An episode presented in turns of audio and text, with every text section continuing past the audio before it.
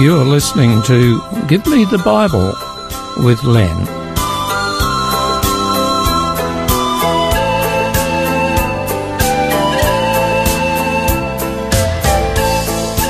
Today's program is entitled Propaganda 2.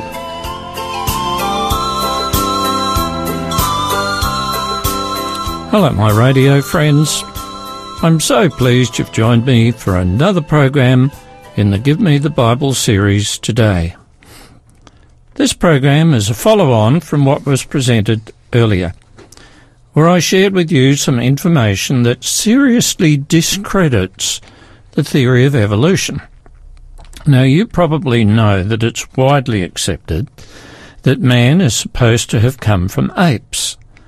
It's frequently said on various nature programs that man's nearest relatives are the apes. They, according to the teachings of evolution, are our ancestors. There are several reasons for that idea. Firstly, there is a similarity in body structure. Secondly, it's said that the DNA of man and chimpanzees is similar. And thirdly, that apes have the ability to use tools.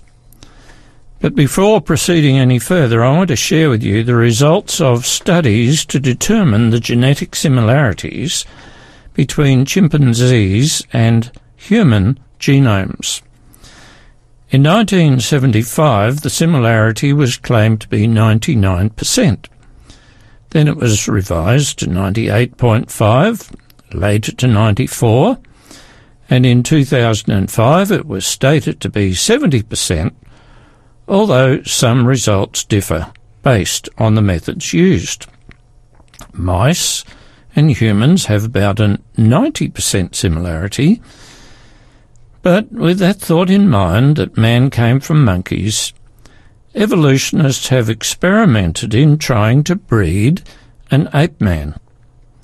It was thought that if it would be possible to mate an ape with a human, the result would be an ape man and thus prove beyond any doubt that man came from apes and that evolution would be confirmed to be true. An internationally respected Russian scientist, Ilya Ivanov, professor of animal husbandry, was in the forefront to try to prove this theory. In 1924, Ivanov completed his first experiment in French Guiana, in Central Africa. He first attempted to produce human male with chimpanzee female hybrids. All attempts failed. Ivanov then tried to use ape male and human females to produce hybrids, but that too was unsuccessful. In 1926, without their knowledge or consent, Ivanov attempted to inseminate several African women with chimpanzee sperm in a Congo hospital. Again, the experiments failed. No pregnancies ever occurred, whether the recipients were chimpanzees, orangutans, or human females. After Ivanov's death in 1932, other attempts to produce an ape-human hybrid have been conducted. All have failed. Of course, there are ethical issues involved in such, such experiments, and I personally am disgusted that in order to try to produce to prove their theory, that for almost a century scientists would go to such lengths as to try to produce an ape-human hybrid. But in every case, the attempts to produce an ape-human hybrid have failed. So, does that mean that the theory of evolution is also a failure?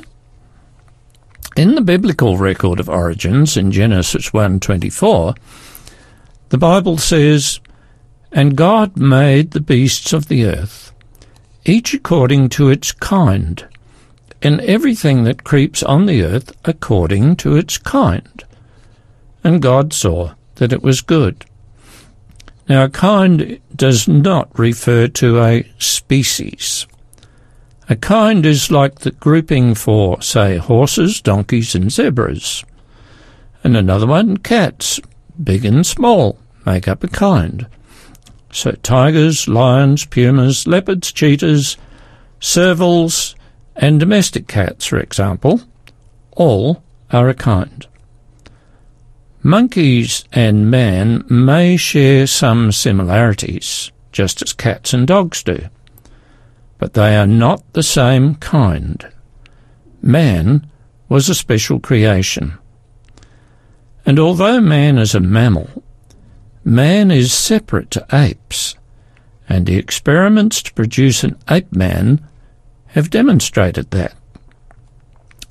The Bible says, Then God said, Let us make man in our image, according to our likeness.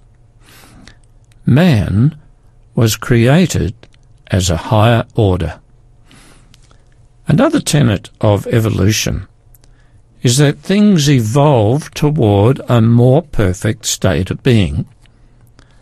I find that most strange because of the simple reason that if fish turned into reptiles, for example, why are there still fish in the world? If monkeys became man, why are there still monkeys? If reptiles became feathered birds, why are there still reptiles? Last week I mentioned what evolutionists claim as the modus operandi of evolution, and they say it is mutation. The late Professor Ernest Mayr of the prestigious Harvard University in USA wrote, Mutation is the source of the raw materials, and hence evolutionary change, and without mutation, all evolution would stop. Mutation is where there are changes in the genes. People who breed roses, birds, and such things are aware that if a white rose, or say for a bird, is given genetic material from a red rose or bird, that'll end up with perhaps a pink rose or bird, or maybe one with two colours mixed. But in each case, more genetic material is not added. If it was, it might be that possible to breed a poppy from a rose or a kookaburra from a sparrow. Usually with mutations, genetic material is lost. I'll say that again. Usually, genetic material is lost, resulting in an inferior product. Mutations are hardly ever beneficial. So, in reality, what's happening? Are there new kinds of plants and creatures being formed? Are existing plants and creatures forming without human intervention? Are existing plants and creatures improving rather than simply adapting to environmental change? Is there evidence of intermediate species, species forming? Well, the honest answer is no. But there is change. Change that I prefer to call devolution. The changes are not for the better. The changes are negative. Instead of gaining more genetic material, there's a loss of genetic material resulting in offspring that is less perfect than its parents. In each new generation of humans, an estimated 100 to 200 new deleterious mutations affect the average child. That means that with each generation, the number of harmful mutations increases and they always increase and never decrease. Have you ever wondered why so many people in these modern times die of cancer compared to several generations ago? Have you ever wondered why there's a much higher incidence of autism, attention deficit deficiency, and intolerance to nuts? I would like to suggest to you that mutation is probably the answer. Downward mutation, that is. When God created the world and what's in it, he pronounced it as very good. Since that time, there's been a genetic deterioration, and whether we like it or not, we have been affected by it and are the products of it. It also means that as time marches on, the human race will become even more physically and mentally substandard. Hypothetically, if life as we know it should continue for, say, a 100,000 years, given what has been happening genetically, humanity would be a collection of sick, feeble, mentally incompetent wrecks. The evolutionary propaganda that things are evolving to a more perfect state is just not true. What does happen is totally opposite to the message the evolutionists want us to believe. Instead of getting more and more perfect, things, including humans, are getting worse and worse. Evolution is fiction dressed up to appear factual, dressed up to appear to be plausible, and dressed up as science. The so-called evidences to prove the veracity of evolution are sadly lacking. Now, I would like to share with you something you may have never heard about. It has been another fruitless attempt to show that evolution is plausible. It is known as the Ancon sheep blunder. I'm going to stop here and we'll go on straight afterwards. I serve a risen Savior, He's in the world today. I know that He is living, whatever men may say. I see His hand of mercy, I hear His voice of cheer. And just the time I need Him, He's always near. He lives, He lives, Christ Jesus lives today. He walks with me and talks with me along life's narrow way. He lives, He lives, salvation to impart. You ask me how I know He lives. He lives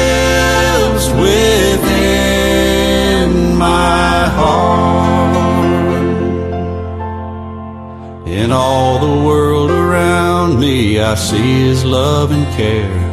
And though my heart grows weary, I never will despair. I know that He is leading through all the stormy blasts. The day of His appearing will come at last. He lives, He lives, Christ Jesus lives today. He walks with me and talks with me along life's narrow way. He lives, He lives, salvation to impart. You ask me how I know He lives. He lives within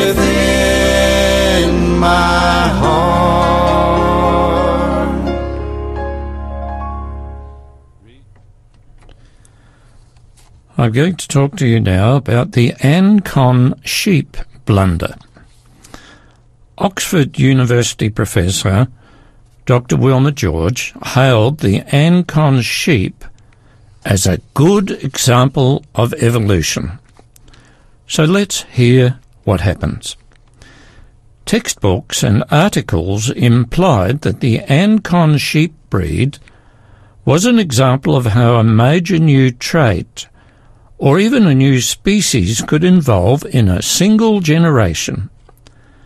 The Ancon sheep example was once used as a proof of Darwinism, but it is now recognized that what happened to the Ancon sheep was a result of a genetic disease called achondroplasia. This so-called new breed of sheep had so many health problems that it became extinct decades ago. Yet it has been mentioned in textbooks as evidence for evolution right up until recent times. So what's the story behind this fraud? In 1791, a Massachusetts farmer, Seth Wright, noticed one male short-legged lamb in his flock. Now being short-legged was an advantage to a farmer, as the sheep, which he named as otter sheep, were unable to jump fences because of their stubby legs. Other advantages to a farmer were that the sheep could not run, and that they put on more weight quickly, and that fences, being lower, would be cheaper to construct. Seth Wright used the mutated sheep to breed more, and by 1813 the Royal Society announced a new breed of sheep, the Ancon breed. When Charles Darwin heard about this unusual breed of sheep, he gleefully announced that this was evolution in action, and the Ancon sheep became an icon of evolution. It was hailed as a beneficiary mutation, an improvement on normal sheep but that proved not to be the case. The majority of dwarf lambs produced by breeding the Ancon sheep died before reaching two months of age. Ancon sheep had serious health problems. Post-mortem showed that the Ancon sheep had abnormal spines and skulls. They had flabby muscles, looser leg joints, slow limb growth, and inward bent forelegs, making them appear lame as they tried to walk. Because of the mutations that were responsible for the Ancon sheep were deleterious, that is, they were negative, the sheep had serious health, health problems and all have died out. Not a single one exists today. Contrary to the belief as expressed by Darwin that this was evolution in action, the Ancons showed the opposite. It was devolution, where instead of becoming more perfect, they became more imperfect, resulting in their complete disappearance and an embarrassment for the evolutionists. Yet, despite the collapse of the theory about upward improvement, Ancon sheep are still quoted as evidence for evolution. You know, one must question the sanity of people who completely disregard the real evidence and persist in maintaining and expounding ridiculous ideas such as this one regarding the Ancon sheep. I want you to carefully evaluate what I'm tell, about to tell you right now. Not everyone knows this, but we have fairies living at the bottom of our garden. We know they're there, although we haven't seen any. We haven't found any activity like food scraps left around, damaged plants, or little tracks. There are no footprints, and we haven't found any dead bodies. We did find some little bones once, but they turned out to be the bones of a bird the neighbour's cat had caught and ate in our garden, and later became covered with leaves. We haven't heard any fairy noises, and there have not been any remnants of any fairy clothing caught in any bushes. We can't prove to you that we have fairies at the bottom of our garden, but we know that they're there. We keep looking for them, but they must hear us coming and hide. We keep on trying to find evidence of them, but so far have not had any real success. As well as that, my wife and I both took a university course on fairyology, and it was very scientific. I especially enjoyed the course as I like science. The course gave the life cycle of fairies and how they have improved over the years. And the course was most enlightening. So you see, we know we have fairies at the bottom of the garden, and we know they're all different colours and we keep looking for them, but so far we haven't come across any. Do you believe this story? Well, I want to tell you it's about as believable as the theory of evolution, where the evolutionists keep clutching at straws, hoping to get some concrete evidence to substantiate that what they postulate is true. But each time they end up disappointed. They maintain that evolution is plausible. About as plausible as the account that we have fairies living in the bottom of our garden. Finally, today, I want to expose another evolutionary myth. One of the most important teaching of evolution, of evolution, sorry, is that only the fittest of species survive, and the most attractive or the most fit individuals are chosen for breeding. Let me explain.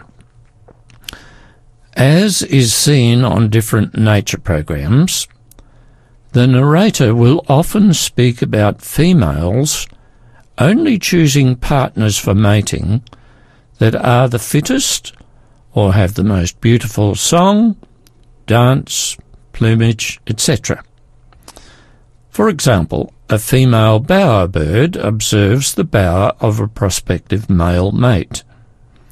Sometimes she might hop down to the bower for a closer inspection which is usually interpreted by the male bowerbird as an invitation to mate. At other times, the female go elsewhere, until, in the narrator's words, she is satisfied that that particular male is more suitable for mating. This process is described in Darwinian terms as preferential breeding although it has little to do with survival of the fittest. Darwin proposed that preferential breeding brought about colourful birds like the birds of paradise and peacocks. Central to evolutionist teaching on this issue was the resplendent tail display of peacocks. But Darwin had a problem. The heavy clumsy, albeit brightly coloured tail of the peacock reduces the chance of survival, making peacocks more vulnerable to predators. Darwin, although puzzled by the need for peacocks having a brightly coloured attractive tail, came up with this statement. He said, Sexual selection depends not on a struggle for existence, but on a struggle between males for the possession of the females. Darwin's theory is widely accepted and may sound plausible. But recent studies involving careful and thorough observation have found that a more colourful tail of a peacock does not give it any advantage over its less colourful rivals. One recent study conducted in the University of Tokyo found that peahens were just as likely to mate with more drably coloured males. The study concluded that peahens expressed no preference whatever for more brightly coloured males. Big antlers in deer, big size in cattle, brightly coloured plumage in birds is no guarantee for sexual selection as evolutionists try to make us believe. Therefore, one may conclude that evolutionist teachings are mere conjecture, a fraud that the general public is expected to believe. My personal belief of why such brightly coloured birds and so on exist is that God has a sense of humour and a profound sense of beauty. I hope that what I've shared with you in these two programs about propaganda will make you question the readily available evolutionist propaganda and help make you understand that the Bible account of origins is much more worthy of your consideration. There are many other evolutionist theories and teachings that could yet be exposed as frauds.